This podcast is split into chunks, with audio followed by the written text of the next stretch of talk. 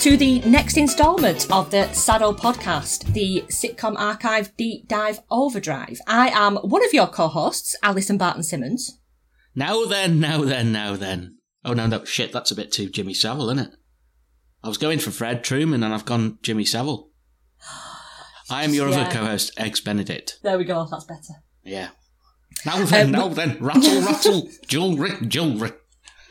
Just yeah, just double down on it, then. You're not allowed. To, it's a shame you're not allowed to do them. Like I used to do a good Rolf as well, and you can't do him anymore, can you? Can't. You're not allowed.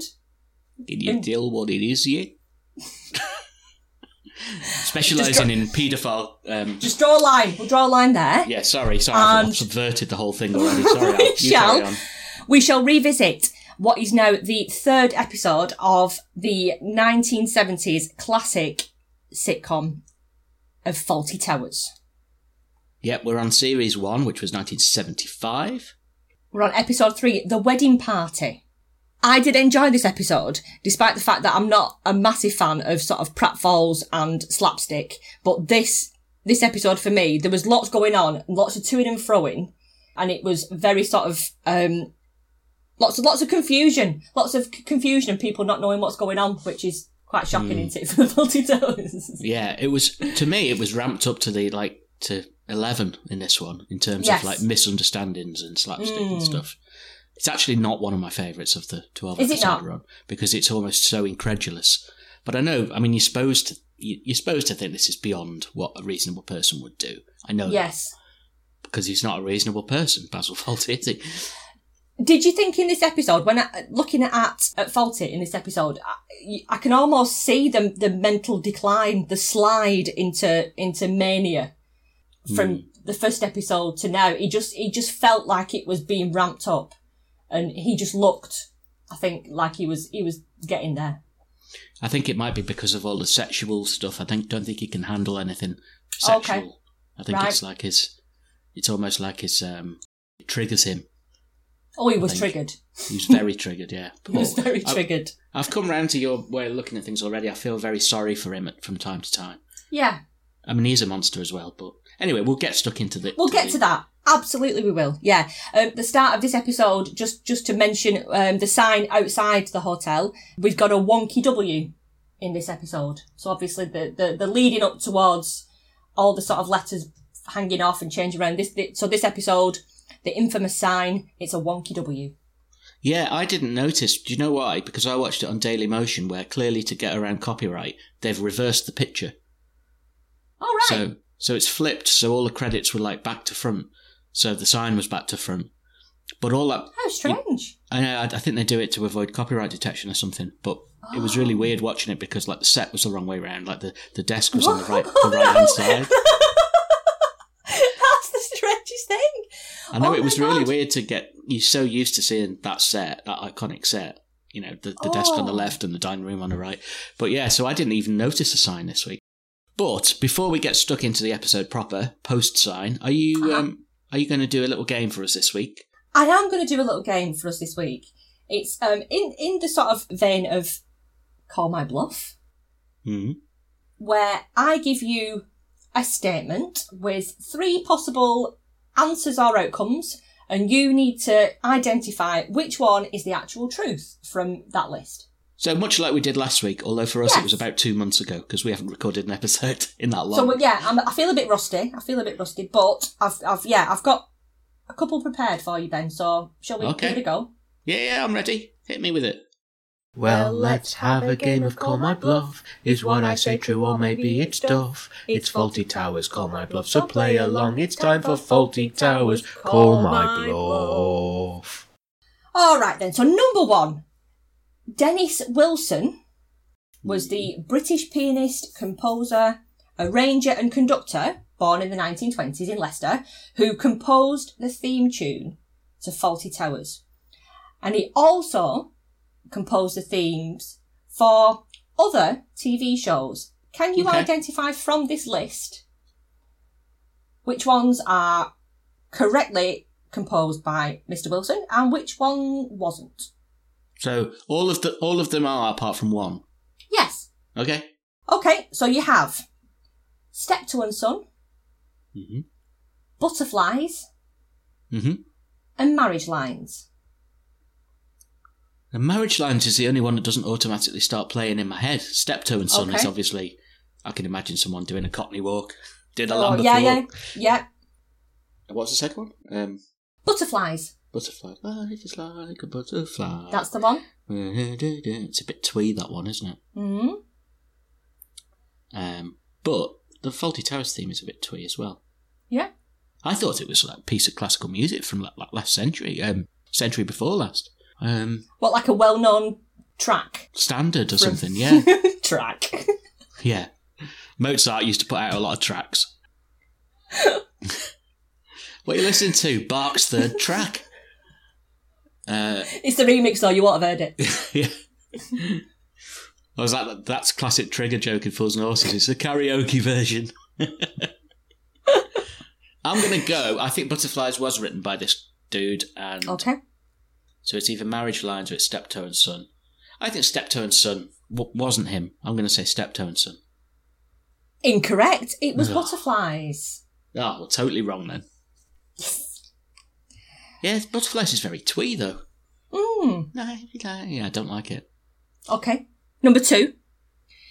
In May 2001, Fawlty was voted number two in a list of 100 greatest characters of all time. Okay. This is this was a poll that was conducted by Channel 4. So from this list, can you identify which one was voted number one? Ian Beale. Not No. on the list. Okay, all right, good. Is this is this comedy characters or just characters? Comedy characters. Okay. Okay. So you've got from a list of Del Boy, Edmund Blackadder, or Homer Simpson. Oh well, I would have said Del Boy if I thought it was just going to be British. Is this a British poll or a? It seemed to, no, it seemed to be a international list. Well, I'm going to go Homer then. It was Homer. I was quite shocked at that. Yeah. And well, Edmund, Ed, is Blackadder really really popular stateside? I mean, I'm sure it's known. I don't know, but it was by Channel 4, so it's obviously a British poll including international characters, but Yeah. I just thought that if it was Channel 4, it would it would have been, I think, I think it's Del Boy. Is Del Boy not just the, oh, it should have been, Pork Pie. Should have been Desmond. Pork Pie, yeah. Um, Del Boy. Did you see that cringeworthy video David Jason did for the England team the other day? No, Coming out of a lock-up garage, wishing them well. no. Without John Sullivan's brilliant scripts, David Jason is really on a hide lost. into nothing. Yeah, it was just really cringeworthy. Oh no. And in, in fact, he probably put the mockers on the England team by doing it. I think we should yeah, blame you, him. you just hex them. Yeah, That's why what they didn't win. oh, well, well done. Yeah, one point. Is there Um, another one, or is there only two? Number no, number three. I've got another Oh, one. oh, great, okay. Um, so Fawlty in this episode that that we've just watched um, talks about the film How to Murder Your Wife when referring to Sybil Yes. when he's talking to the major in the bar in the hotel. This 1965 film starred Jack Lemmon, Okay. but there's also a British actor that stars alongside him in this film. Can you identify which one from this list of three? So we've got Eric Sykes, Yeah. Terry Thomas, I knew Terry Thomas would come up there somehow. Leslie Phillips. So which of those three British actors starred alongside Jack Lemmon in How to Murder Your Wife? Well, it sounds like the type of film that should have a cad in it. Mm. So Terry Thomas would be would be a shoe in for that. However, Leslie Phillips is just the Leslie Phillips and Terry Thomas are just two different sides of the same fifty pence piece, really. They. That's true. Eric Sykes, I don't even know that much about. Well, I'm showing my youth there, I suppose. But I think Terry Thomas is a stooge because you would have thrown him in because he's one of our favourite little uh, Easter eggs. Yeah. So I'm going to go Eric Sykes. I'm going to go Eric Sykes. He's Terry Thomas. It's not, is it? yes. Oh God. I thought it would, I thought it was so obvious that it would be um I'd be able to trip you up with that one. Oh well, you did. He's like a he's like a I was going to say a bad penny, but he's not really, is he? But he keeps turning up. He he no matter what we do, Terry Thomas just you know shows his face. Well, we're not going to deep dive um, Dastardly and Muttley next. Who, of course, Dick Dastardly was based on Terry Thomas. Exactly. So he yeah, he just turns up all the time. But I, yeah, I quite like that. So well done. You got one out of One three. out of three. I can't Yeah. remember what you got in mine. You probably beat me, but it was so long ago Really? for us. I was going to say I probably got none. It was so long ago for us, I don't remember. So we'll find out when we release Yeah. this and listen to it back. Oh well, I don't mind that. It's a game of chance, isn't it? It's a game of, Of course chance. it is. Of course it is. But well done. Well done for trying. Well, let's have a game of Call My Bluff. Is what I say true, or maybe it's duff? It's Fawlty Towers, Call My Bluff, so play along. It's time for Fawlty Towers, Call My Bluff. So uh, we'll get stuck into this episode, but just a quick reminder: um, you can you can watch these episodes of Fawlty Towers on places like BritBox. It's recently been shown on the BBC, hasn't it? It's actually been replayed on primetime BBC. Has it really? Yeah, it's been on uh, I don't. I don't tend to watch normal telly, but it's on the iPlayer definitely. it was on like half eight at night, just primetime BBC One, and I think um, loads of people were tweeting about it because I monitor the keywords. Yeah. But yeah, also, or you could watch it on YouTube or Daily Motion in reverse. I still find that so weird. Yeah, if you listen to Fawlty in reverse, it's a satanic mes- message for you. yes. How to murder your wife. Just, it Probably. just gives you all the tips. Okay, let's get stuck into this one then. So it's Series 1, Episode 3 The Wedding Party.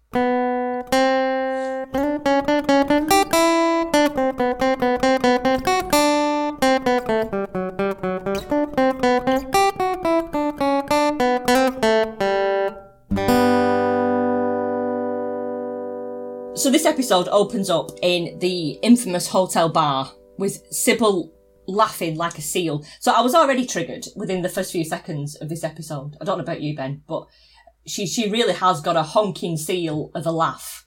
She has, The- yeah. There's the no Sybil. denying it. Mm. Uh, yes, I think I figured that would trigger you a little bit. Sybil's um, laugh. It's because Basil describes it as a machine, uh, machine gunning a seal. Yeah, I I I have that definitely. It's a good line, yeah. And and th- th- this this whole scene i- irritates me from start to finish because, and I know it's out of context, so you don't know what's gone on before because Basil could have just been an, an arsehole all day and Yeah. done no work. And the minute that she sat down, he's twittering round her.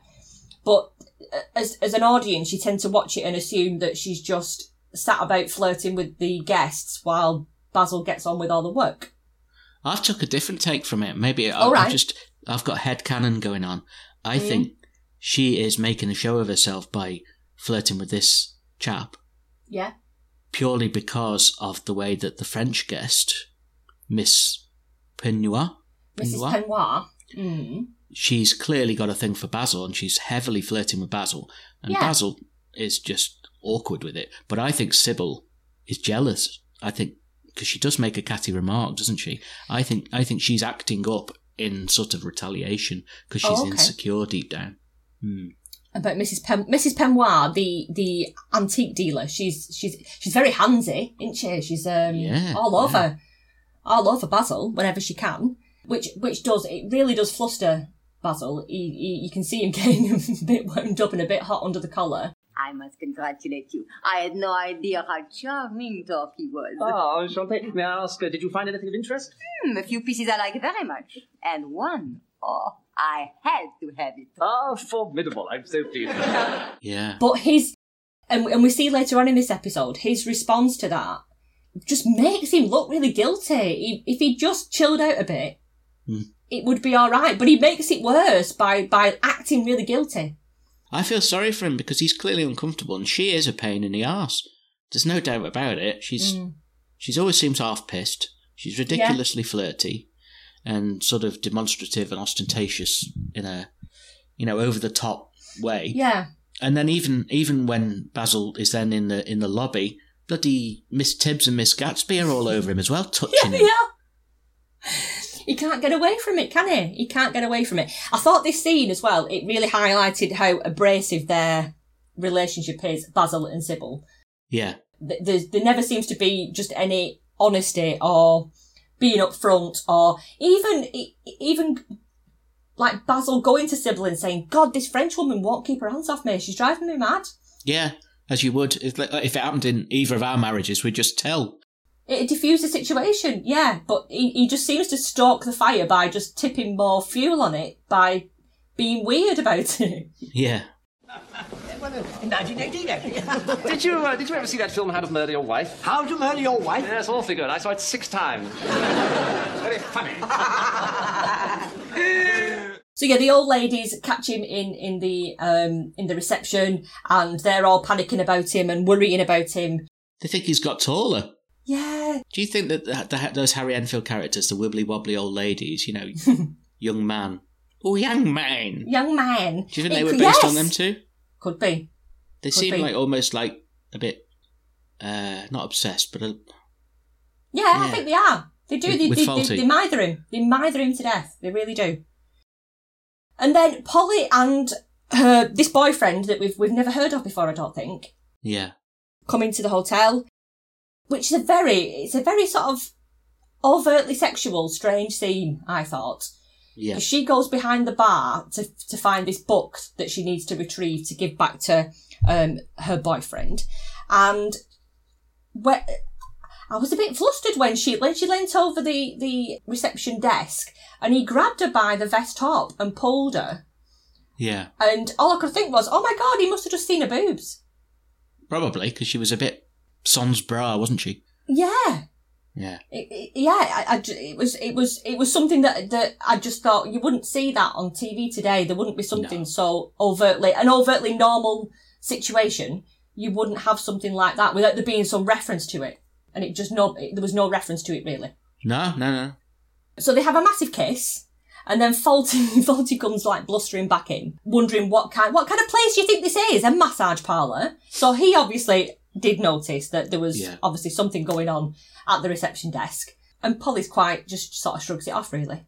Yeah, Basil puts down her art again, which I don't like, but I think that's a Mm. recurring, a recurring thing.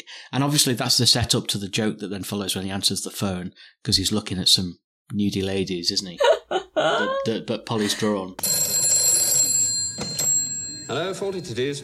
Faulty titties, Hello, faulty titties, which is, which is funny. which is brilliant. It's brilliant, um, and it's Audrey on the phone whose husband has left her again, which then Fawlty does. He, he tries to sort of be a bit compassionate, but he's not really, is he? He don't really give a shit. no, it, I don't think he's hiding it at all, really. No. Oh, he's done it again, has he? Oh, okay. It's not Basil's night because that other sexually liberal liberal couple rock up.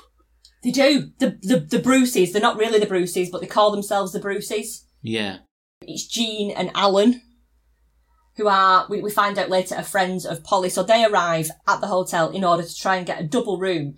And this highlighted, because you, th- you, you think sort of like the 70s, it's not that far away, but obviously times were very different. You couldn't just rock up to a hotel as a, as a, as a couple not married and, and get a double room in order to do what you wanted. The hotels were quite specific about who could have the rooms if it had a Well, double may- bed. May I don't know. I mean, not having been an adult trying to book a weekend away in the seventies uh, for a bit of like premarital nookie, I Mm. wouldn't know. But there was clearly two different approaches on show, Sybil's and Basil's, because when Yes. Sybil takes over, she doesn't give a shit. Yeah. So whether it was de rigueur for um, for people to react like Basil did, or it was just a Basil thing, you know, a, a old fuddy duddy attitude, I don't know. I think it, I think it was something. I think it, it. Well, the fact that they said that they only had one double. I don't know whether they only had one double left, one double bed left, or one double bed in the whole of the the hotel, and everything else was like twin beds. I don't know. But Maybe that's why Basil and uh, Sybil sleep in sleep in single beds. sleep in single beds. Oh dear me. So yeah, there's lots of like flirting and bumping chin and giggling going on. Um, and it, fi- it turns out eventually that these, they're not the Bruces, they're not a married couple, uh, because Jean spots a letter behind the reception that's addressed to her with a different name that's not Mrs. Bruce. So they, they sort of like, oh, we've, we've, we've let the cat out of the bag here. Yeah. And then, yeah, Sybil comes along and sorts them out with a with a room and just bypasses Basil and his his um, neuroses. Is neuroses a word? Neu- neu- Neuroses? Neuroses. There we go. Not neuroses. That's, that sounds like a tablet that you, you It go- neuroses. like Gaviscon. Got any neuroses? Oh, I've got a blinder behind the eyes. neuroses. oh dear me. You're a naughty boy. So yeah, f- um, Fawlty does try to tell them though that it's against the law. It's against English law Yeah. to um, to let them have a double room together, uh, which did it, it did tickle me. But then again, you know, the amount of fucking things that were against the law in the 70s and 80s. I mean, Mm. I know I'm in danger of getting political, but when you think about, because I've just been watching, um, what's it called? Um, it's a sin. It's a Sin, yeah. And it's a really good show. It's wonderful. Um, Thatcher's government banned any reference to homosexuality in libraries and in Yeah. classrooms and stuff. Was it Section 27? Can't remember what it was called. Twenty eight. 28. Yeah, Close enough. I wonder what 27 was. I'm gonna find out. 27 would have been something even worse. There's not much that they could do worse, really. But um, yeah, and you think, well, that was law, and it was only like less than 40 years ago. Not long since. Yeah, So who knows? Maybe maybe at one time or another you did have to prove that you were married to get a double yeah. room. To get a to get a hotel room with a double bed in. Yeah.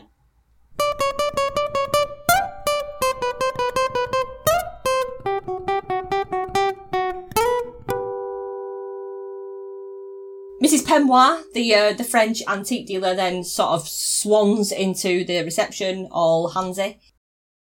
Mrs. Peignoir swans into the, the reception area while the the Bruces, who are not really the Bruces, get two singles.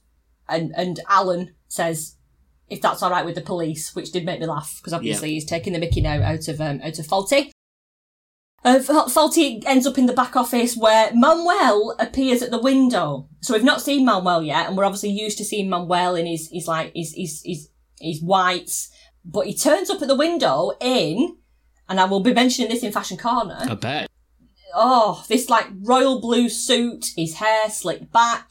He's obviously ready for, for going doing something, and we find out it's his birthday. It's his birthday, Yeah. and he's, he's looking forward to his time off to go and do what he pleases for the evening. Uh, but he just wanted to stop off and thank Mr. Fawlty for his birthday present of an umbrella hmm and just to say good night. But Fawlty's just not having any. He just wants to shoo him out of there. He's not bothered. He's not interested. He's like, yeah, no problem. Off you go. Um, I thought you'd already gone. Because he's got like a pre-prepared speech that he wants to deliver, hasn't he? he Paul Manuel? does. Poor And, Manuel. He just can't get it out because Basil. Well, he get, he turns violent before the end, which is a bit over the top, actually. It is, yeah. I mean, I know there's a lot of violence perpetrated on Manuel, but there didn't seem to be any even build up. Usually, he's been annoying Basil for a while before he gets a, a slap or a. Yeah, but he does right. give him a give him a bit of a smack, doesn't he? Yeah. And then, however, Manuel ends up taking the the guests' luggage up to the room, despite the fact that he's supposed to be going off for his birthday. yeah. He, he ends up working, which which often happens, doesn't it? Um, so Polly meets the the Bruces on the stairs, and we find out that Jean and Alan are friends of Polly's that are here at the hotel for a wedding that they're all attending. Yeah. Um, then they have a very middle class catch up chat, don't they? It's all very jolly hockey sticks, and I don't know, it seemed a bit forced to me, but Yes. well, maybe because it's just not the way I ever catch up with friends. No, no. On on the stairs, they have a bit of a discussion about the fact that Alan doesn't have any batteries for his razor, Hmm. um, and asks Polly if there's, if there's anywhere if she can direct him anywhere to to pick up some some batteries. And Polly suggests the the chemist might be a good idea, a good starting point, which then is the the starting point of a very odd conversation between Alan and Basil Fawlty. Yes. Well, he just presumes off the bat, doesn't he, that he wants a chemist because he's, he needs some nodders. Yes. So initially we're thinking that that Fawlty assumes that, that that this guy wants condoms. After already saying you can't have a double bed because you're not married, he's now sort of putting the blockers on the fact that this guy might want condoms, Mhm. which then escalates very quickly into no, I want some, I want some batteries, and then Basil assuming that he's obviously after them for some kind of weird kinky sex dildo. I only want some batteries. I don't believe it. What? Batteries, huh? You know something? You disgust me. I know what people like you get up to, and I think it's disgusting. What are you talking about? I want some batteries for my electric razor. I want to shave. Oh, yes? Yes, I haven't shaved today. Look, see? Electric razor, huh? Right. Well, that's what I was referring to when I said it was disgusting. It is, of course, disgusting that you haven't shaved, but understandable. I mean, sometimes I don't shave either, and that's disgusting too. So I shall have a razor sent up to your room straight away. Thank you so much. Good night. Well, maybe it's those to- teeth toothbrushes that we discovered of uh, from the Good Life in yes. Series 1. The Maybe vibrator toothbrushes. Mm. Is that what Fawlty was thinking? John Howard Davies has brought them from from The Good Life into Fawlty Towers. There was um, a line that Fawlty came out with when he tells he tells Alan that the chemists are shut. You can't get these batteries from anywhere. So ha, um, and he says a bit of a blow, I imagine, which made me laugh a lot. Yeah. I don't know if that was deliberate or not. I probably not, but I I picked up on it. What I did pick up on is the way that people in the 70s used to say the word disgusting. Because I think disgusting is pretty much how people say it now. Some people Yes. turn a G into a C, disgusting, kind of sound. Disgusting. Yeah. But it was more of a diz with a Z A sound. disgusting. Mm. And it was delivered in this sort of disgusting kind of way. yeah. And even Bas- Basil says it several times in one sentence where it's like, well, Mm. it's disgusting when I don't shave and it's disgusting that you haven't shaved. And then later on, I think the um, one of the guests, I don't know if it was Jean or her mother, says it in exactly the same way. And I think Yes. it's just of its time, slightly different pronunciation that you sometimes see and that we pick up on, on when we're looking at these old shows that some Mm. words the, word, the, the words themselves and the meanings haven't changed, although sometimes the meanings do change. For example, faulty twats, you wonder how he ever got away with that. Flowery Yeah. twats. But that's mm. because it was a different meaning at the time, but we'll come on to Yeah. that in that episode. But in this case, I just think that the, the pronunciation's changed, and it's interesting that you wouldn't get that now. If someone said to you, that's disgusting, you just think, oh, get over yourself. Pretentious Yeah. bastard, wouldn't you? Yeah. It's got more of a, a- more of an effect, I think, hasn't it? Saying it like that. Yeah, yeah, yeah. Oh, Oh, I know. We see them next up in the bedroom, in the in the twin beds that we've mentioned previously, the single beds. Fawlty's reading Jaws, Yeah. and Sybil's eating chocolates, smoking in bed, reading reading a magazine. It, it, it, I almost felt quite claustrophobic at the thought of being in that bedroom and Sybil smoking and that room just filling. I know, I know it's of a time. I know that's what what used to happen. I, I remember times when that used to happen. It's not like it's mm. it's something I've never even experienced, but the thought of it now just made me feel quite. I couldn't catch my breath. Yeah, same. It, it took me back to going on chartered flights in the early 90s. God, yeah. And, and you'd be like, my dad was a smoker, so we'd all sit at the back with the Yeah. smokers. It was it was horrible. Yeah. You couldn't escape. But it's just one big metal tube that's just full of smoke. Yeah. It's crazy, isn't It when you think about it? Yeah. It's even crazier when you think that your parents are making their entire family sit in the smoking section because they Yeah. can't go nine hours without Siggy. Yeah. Or as my dad declared when he arrived in Washington one time, I could murder a fag.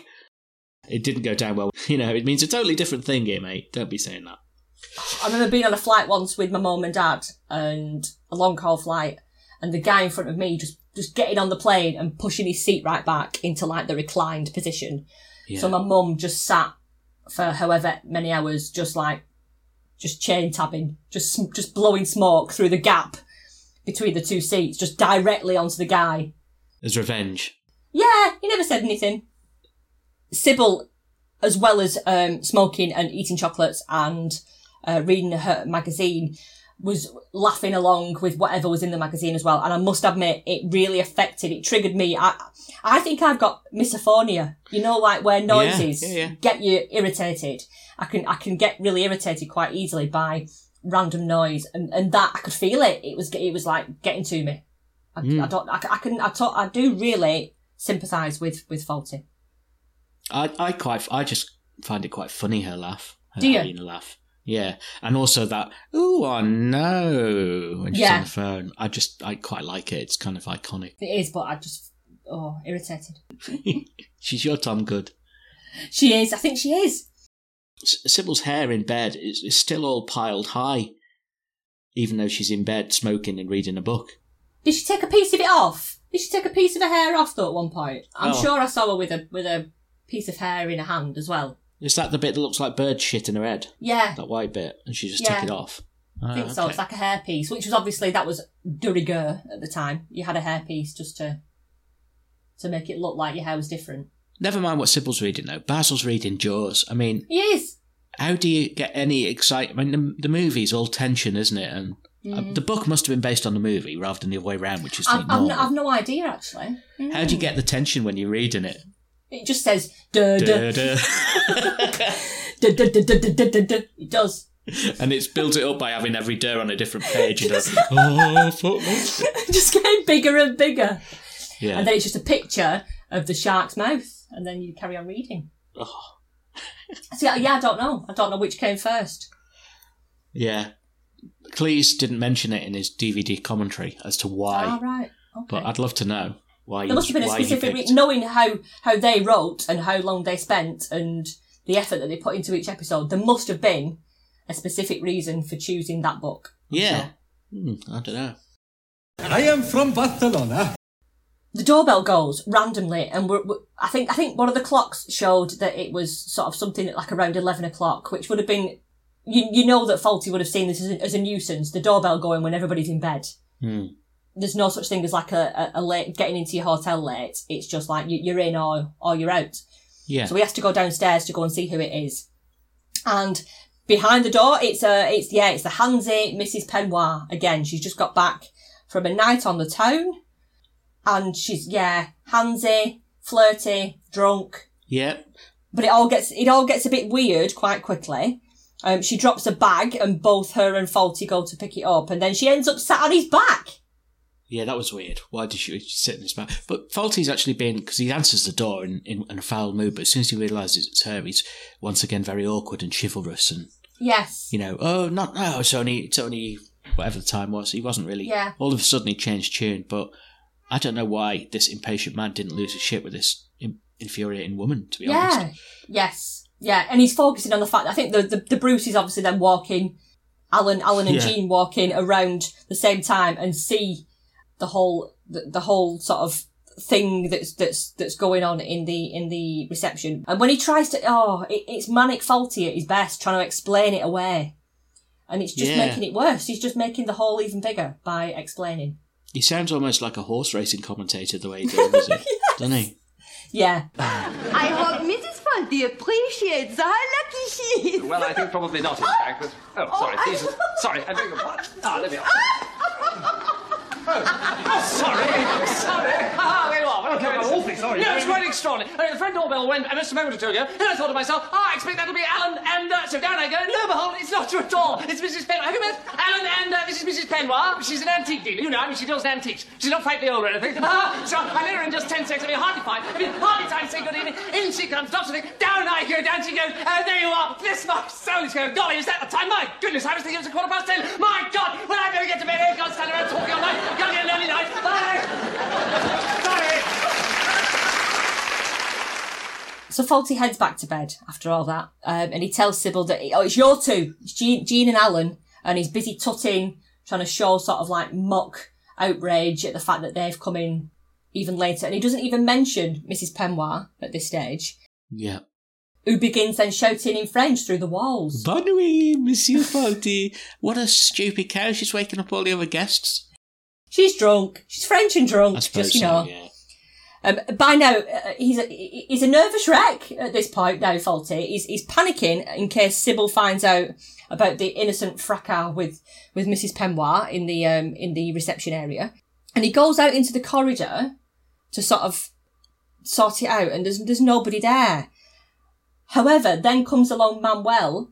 He's covered in streamers. He's drunk. He's had a right good birthday party bash. I don't know who's he been with. I wonder. I wonder who he's been with his Peignoir, probably. Yeah. They He's- just he's- he's- they just arrived in separate cabs. That's all. Yeah. Poor Manuel, though, obviously, he's had such a good birthday bash that by the time he's serving breakfast the following morning, he he he's, he is he is he is horrendously hungover. He is, but Mrs. Peignoir, who he was on the ale Oh, with, bright as a button. yeah. Wonder what he was drinking compared to her. He was on the ouzo or the. she was Yeah. just having a couple of Baileys or something.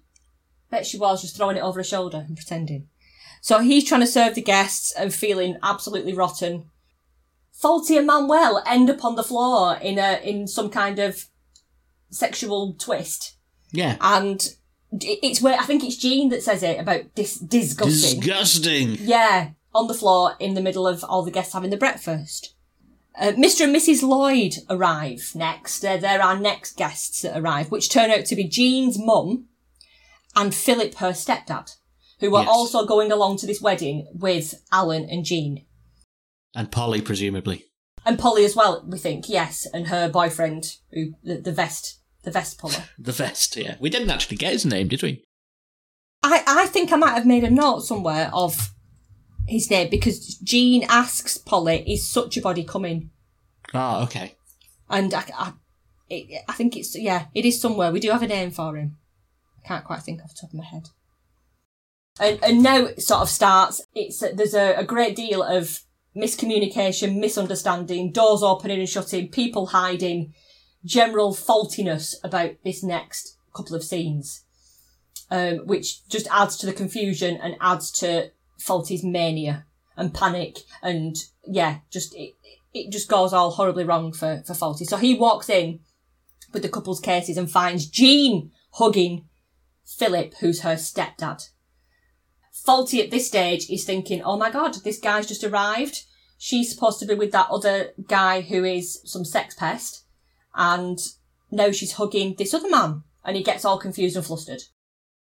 But what I don't get is why, and I know it's for the comedy, but why, realistically, would Basil try and cover for her? Yes. Because then he, he stops, he stops, uh, was it the wife? The wife, Mrs. Lloyd, from, from going into the room so that she doesn't catch what he thinks is her, her husband with a younger woman. Yeah, yeah, yeah. It's why get involved, Basil? But there you go. Yeah. If he just kept his nose out, it would have all just sorted itself out because there, there wasn't really a problem. So yeah, she's, she's being dragged around by Fawlty so that she doesn't walk in on her husband.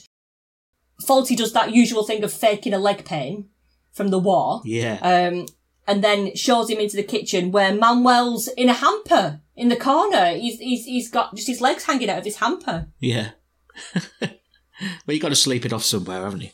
That's what I, I don't blame him. I don't blame him. Fawlty then sees Jean in, in reception and Polly goes up um, to, to Mr. Lloyd's room now, to Mr. and Mrs. Lloyd's room. Now, Polly obviously is friends with Jean and knows the family really well. So she goes up with some sandwiches uh, for the couple. Fawlty walks in again and now Mr. Lloyd is hugging Polly. And, at- and at no point did, did Fawlty just sort of assume, right, what's going on here? They must, they must know each other. Surely Yeah. I would be thinking, they, they, they- these people must know each other. This is what gets me about this episode. It stretches that incredulousness because Yes. he's he's not walked in on them doing all the positions of the Kama Sutra. No, they're just hugging they're just as hugging. people do, and the conclusions he arrives at. Is he so sexually repressed that everything that happens in the world ever in front of Fawlty, he assumes there's some kind of sexual element because he's so Yeah. repressed, perhaps. I think perhaps that's it. He sees sex everywhere. You bastard! but but the next the next um, part of this series of misunderstandings is the one where I've got a slight bit of sympathy for Basil. Okay. Because you know when well Polly's trying her new frock on and Yes. at the same time as Alan's making all these sort of grunts and groans of appreciation from the massage he's receiving Yes. from Jean. Yep. Basil's in the corridor and he sees Polly leave and just make, puts two and two together. And it's, it's at that point you think, actually, I can understand Yeah. on this occasion. Yes. When Polly comes out and she's tucking all the uniform back in. Yeah, yeah, but the, You, I mean- you could you could perhaps draw the conclusion from that, yes. Yeah, but he's clearly got it on the mind. But the scene then where he's trying to puzzle it all out in his own head in the hallway is very well Yes. delivered by him, where he's It- brilliant. And then he runs off. You know, it's really good that. At some point soon, though, Sybil explains the misunderstanding to Fawlty and all becomes clear. She's obviously knows what's what, who's related to who, who's allowed to cuddle who, and it'd be alright. Yeah. And Fawlty says, what, what have I done? Well, Basil's pu- puzzling it out in his head again. He's going, you can see his eyes going, and he's almost like he's. And he's just Yeah. told Polly to he wants to see her in reception in one minute in a hat and coat, which is the Yeah. weirdest way I've ever heard of giving someone a P forty five. he's gonna, he's gonna sack her. He wants all the Lloyd family to, to get out. And he's, what have I done? Uh, But then he turns it, he turns it and says, why didn't you tell me? You half-wit. Yeah, Sybil." very brave. So, yeah. Yeah. And he tries to get Sybil to go and sort out the mess because he doesn't want to be faced with, with all these people again. Yeah. Gaslighting at its best. Yes, it was a bit, but it was uncharacteristically brave of him. And she's re- reasonable. She's just saying, "No, it's your mess. You sort it out."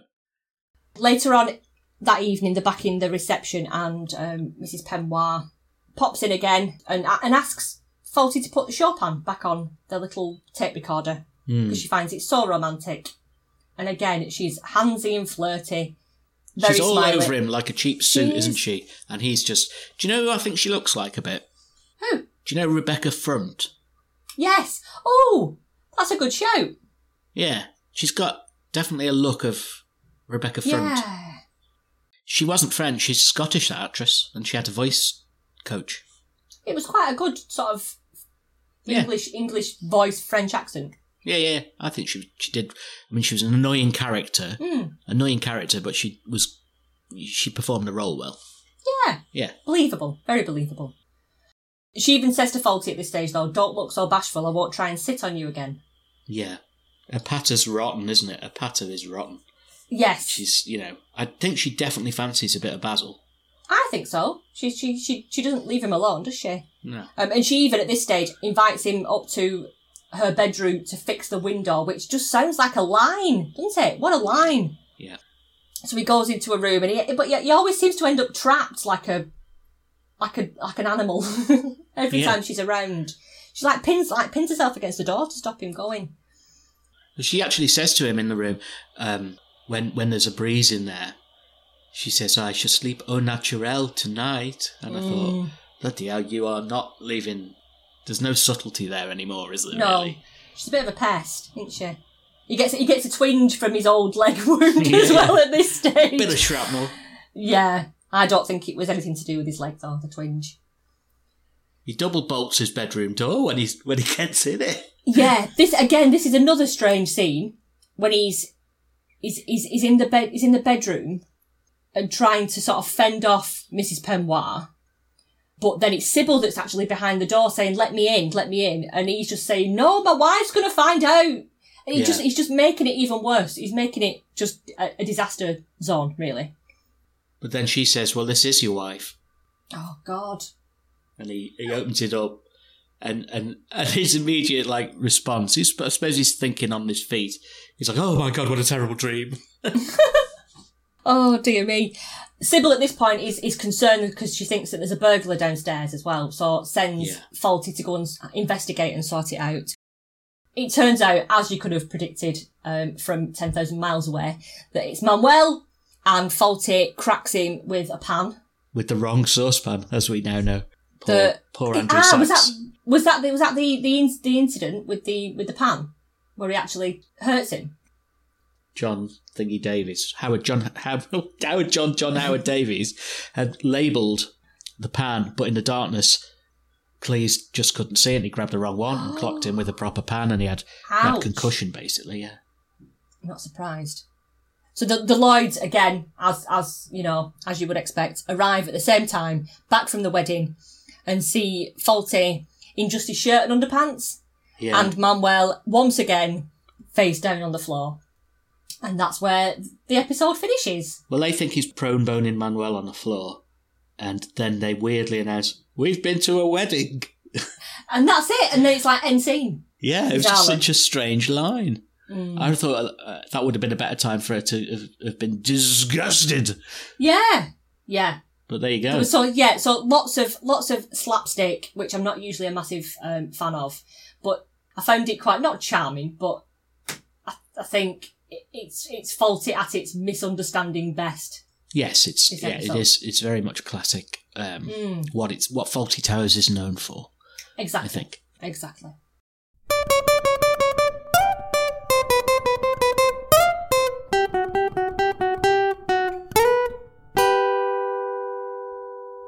Parts of the episode that I really liked. One that you didn't mention actually, which was that scene with the major when when he's talking to the major in the early evening, and and um, Mrs. Fawlty's gone to to look after her friend, and uh, the major says she's a fine woman, Mrs. Fawlty, and Basil says no, no, I wouldn't say that, and then the major just goes, no, neither would I.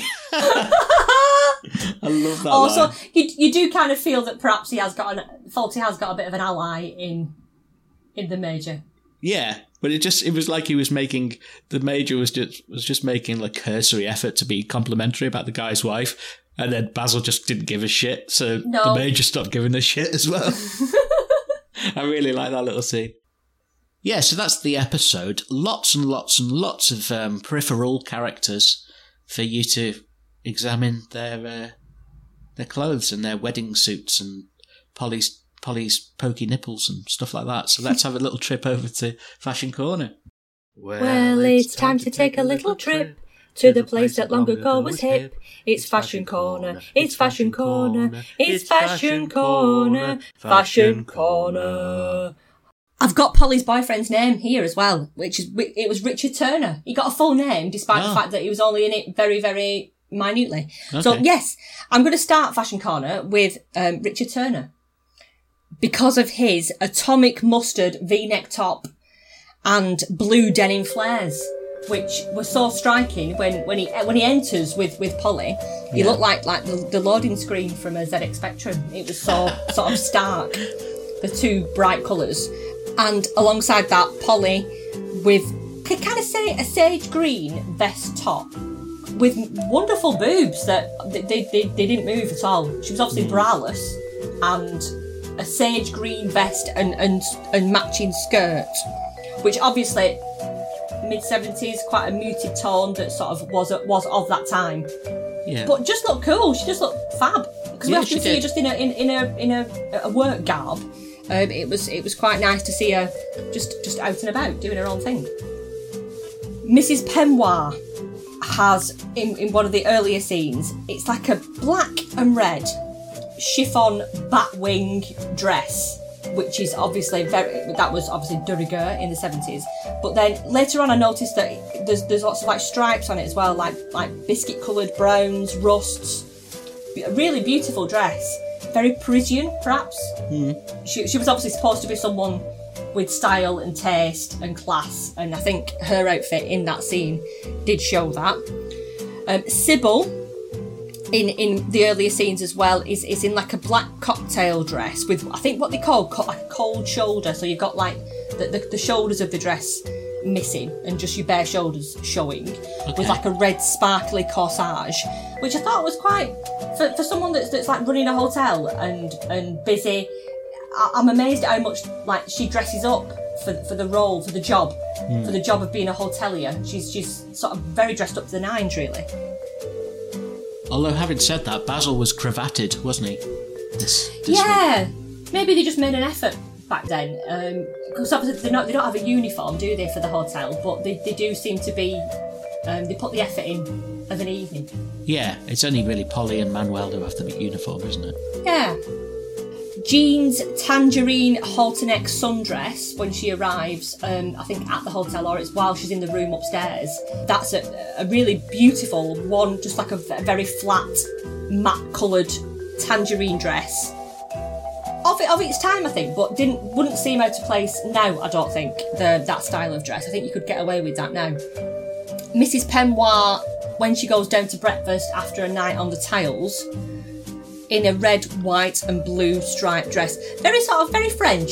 Hmm. I looked at that and, and immediately thought, oh, the tricolour, French flag, Oh yeah. that kind of that kind of outfit. Perhaps I don't know if that was if there was any meaning behind that. But it, and it also reminded me of, and I can't think whether it was something that Margot had on in The Good Life or a pinny that she had. Just a very sort of bright red, white, blue look Yeah. to it, which might have just been of the time, not really anything to do with the fact that she was French. Um, Jean, however, at breakfast, is sat in a bikini top and a, and a skirt. Yeah, that was that was a really odd. I suppose it is Torquay, it's by the sea, but still odd that she was in a bikini. I got asked to, I got asked to leave a supermarket once in, in Spain because I had a bikini top and shorts on, and I wasn't allowed to do my shopping. Really? Yeah, so Well, I you had felt to a bit. abandon your car and everything. I've not even got that far. I was told I can't come in. You can't come in with just your bikini top and your shorts on. No Les, Ca- Les Cadbury's finger S for you. Nope, not that time. not that time. So uh, yeah, I felt a bit resentful that she'd managed to sit and eat a cooked breakfast in Torquay. I wasn't allowed in the um, Sistine Chapel because I had shorts on. Catholics in it. They said it was. Um, Yeah. Can't. Why can't you appreciate it? Can't appreciate it with bare legs. What's the problem? Don't yeah, yeah, very old school. But there you go. Yeah, so she's yeah, and it was a lovely, it was a lovely outfit that she had on, but I just don't think it was it was suitable for breakfast, perhaps. A special mention as well to Mrs. Lloyd when she arrives. She's got like a very very powdery pink coat dress, like dress coat, hat, look, she would have looked not out of place in the audience for the final episode of The Good Life. I'm sorry to hark back to The Good Life. Yeah. However, straight away when I saw her, she would have been sat amongst um, Liz and Phil Yeah. in that in that live audience with with the, with the powder pink hat and, and dress coat on. Final special mention as well to Alan's socks in the scene where I think where he's being massaged. They were absolutely filthy, which Were which yeah, which just t- to me only told me how filthy Fawlty Towers actually is. and the bottom of his socks were just black when he, and he was supposed to have like pristine white sports socks on. I know, yuck. Are you not going to mention Manuel's very loud um, Oh gosh, yes, sorry. tie? Of course I am. Of course I am. I've, I've totally skipped by that because it's it's hidden away. So, Manuel's got on this gorgeous. It's not navy blue. It's it's more like like a royal blue, royal blue suit, Yeah. and the most amazing orange and yellow psychedelic 1970s flower power tie. Great, Um, isn't it? His hair, I, I quite like this Manuel look. I like this, and his hair's all slicked back. He's got a mustache. I, I could, I could just sort of see him now. I think that that that look, that Manuel look, could be transported to modern day, and you would be like a really cool hipster. I think Yeah. Perhaps not a with really the, cool hipster. Not with the not with the hair. The hair made him look a bit. I don't know. I think that uh, men now mustaches and slick back hair. I think that's quite a thing. Yeah. Okay. Yeah, I think so. Oh, I defer to think you on all have- things fashion. You know that. Well, I'm. I, I, I just think I just think it's something that I've seen with regular regularity quite recently, and I, I don't think you'd think, oh, he's a bit of a hipster. Yeah. I don't think he's like mainstream, but I just I just think that look would stand the test of time, and he looked like he made so much effort as well. Yeah. To go out with the well, we don't know. It might have been a bunch of Spanish friends from Torquay, because as we discussed before, it was. Oh, I w- do you know what the, the the word for this episode is de rigueur? De rigueur. You I've and I said have it a lot. Said it b- both about three times, but I think it was de rigueur for lots of Spanish people or people from the continent to come and work on the south coast at that time. Ah, right. So he maybe had his own little community of Barcelona friends. Yeah, that all just head out into out into Torquay. But I tell you what, this there's there are other podcasts that have covered Fawlty Towers, but I can almost guarantee this is the only one that has discussed Manuel as a modern dandy Really? fashion icon. I think he is a fashion icon. I I, I like that look.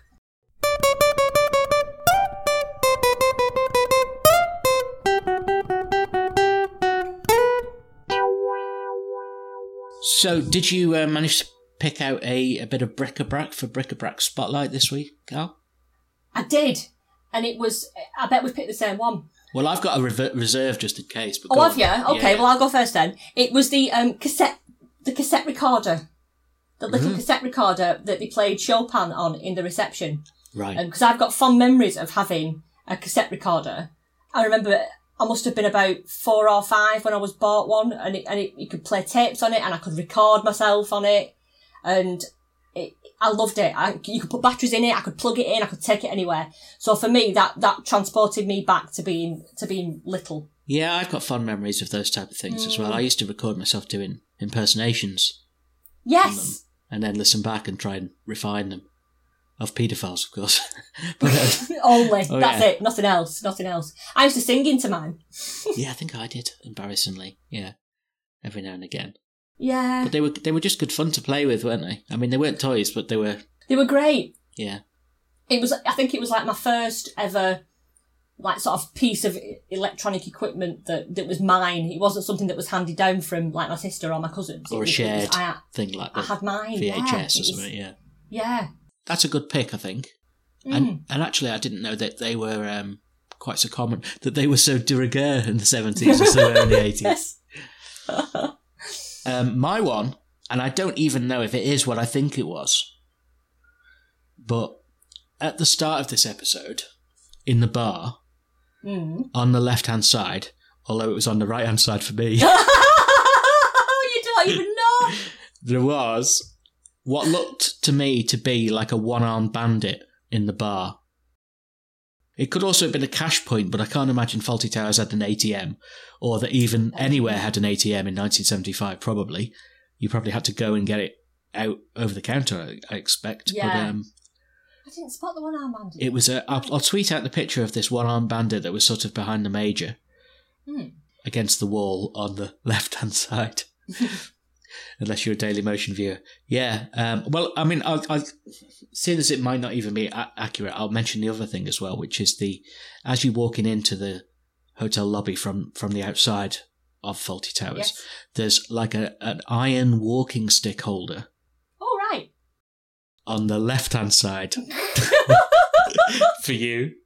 And it looked like it was in the shape of a bear. It was like a bear with his with his arms sort of linked, and people had put their walking canes in it.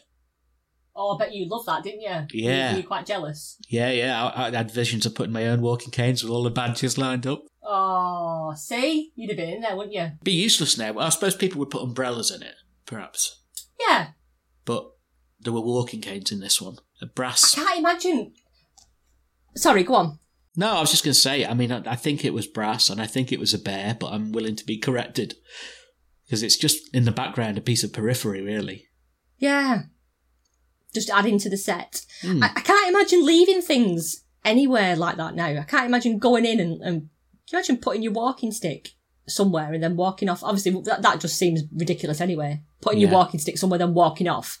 But just leaving it, you just assume, oh, it's just going to get robbed. You would, yeah. Do you know what? I've never. I mean, I've never been to a restaurant posh enough or a hotel posh enough for this to have happened. But you see it in movies all the time. Valet parking, particularly in America, and they just give Yeah. the keys to some random. And then they go and park your car. Yeah, you like. It could be doing anything with it. It could be doing donuts in the fucking parking lot. And that's like a joke. That's that's like a joke often, isn't it? In in a lot of American films where you drop your car off for valet parking, and then whoever takes your keys off you just drives it a million miles and Yeah, just swerves the shit out of it everywhere. yeah. You probably need new brake pads, new tires. Mm. Yeah, but there you go. I think it's just one of those things that the people with enough money don't even care about. Don't care, do you? Just get a new one. Yeah. Don't matter. So there we go. There's our bric-a-brac for this week. So if you're still enjoying what we're doing and you're along for the ride, you can check us out on Twitter at Sado Podcast and on Instagram, where we post rare videos, pictures, all sorts of bits and pieces. Um, the Facebook page you can find by searching Sado Podcast, and you could subscribe to our newsletter by visiting our website, which is sado.club. Here you can find lots of information about us, read our blog posts, and listen to episodes if you don't do podcast apps. There's quizzes on there as well to take part in. Have a have a good gander and have a good go. Get in touch with us. You can email us at sadopodcast at gmail.com and tell us all the things that you've enjoyed or that we've missed. And subscribe and leave us a review on iTunes or wherever you get your podcasts from. Yeah, that would be appreciated. Next week, we've got Series 1, Episode 4 of Fawlty Towers, which I think is, in my mind at least, in from memory, having, I mean, I can't remember last time I did watch it, but I've watched it lots of times over the years. It's The Hotel Inspectors. Oh, right. Does that ring a bell for you? I mean, that's a brilliant Yes. episode where he's he's constantly expecting these hotel inspectors to arrive, and uh, you know the farce comes by the fact that he thinks everyone who arrives. He's assuming that everybody is the inspectors. Yes, it's not. Is it the one with Bernard Cribbins in? Oh, it might be, yes. Yeah. Who doesn't play a very cuddly character. I, I, I like Cribbins, but he's Yeah. always very cuddly, but not in this. Yeah, I think it's this. I think it's this one anyway. I, ju- I just I think it's a classic. Well, there's only twelve, and most of them are classics. Let's be honest. They're all But, uh, so that's what we'll be doing next week. It'd be great if you can um, come and join us, tell your friends, leave us a review, do all the things that Al just said. But mo- most importantly, we'll be back this time next week with another Fawlty Towers episode. I'll see thee. Thanks for joining us. See you soon.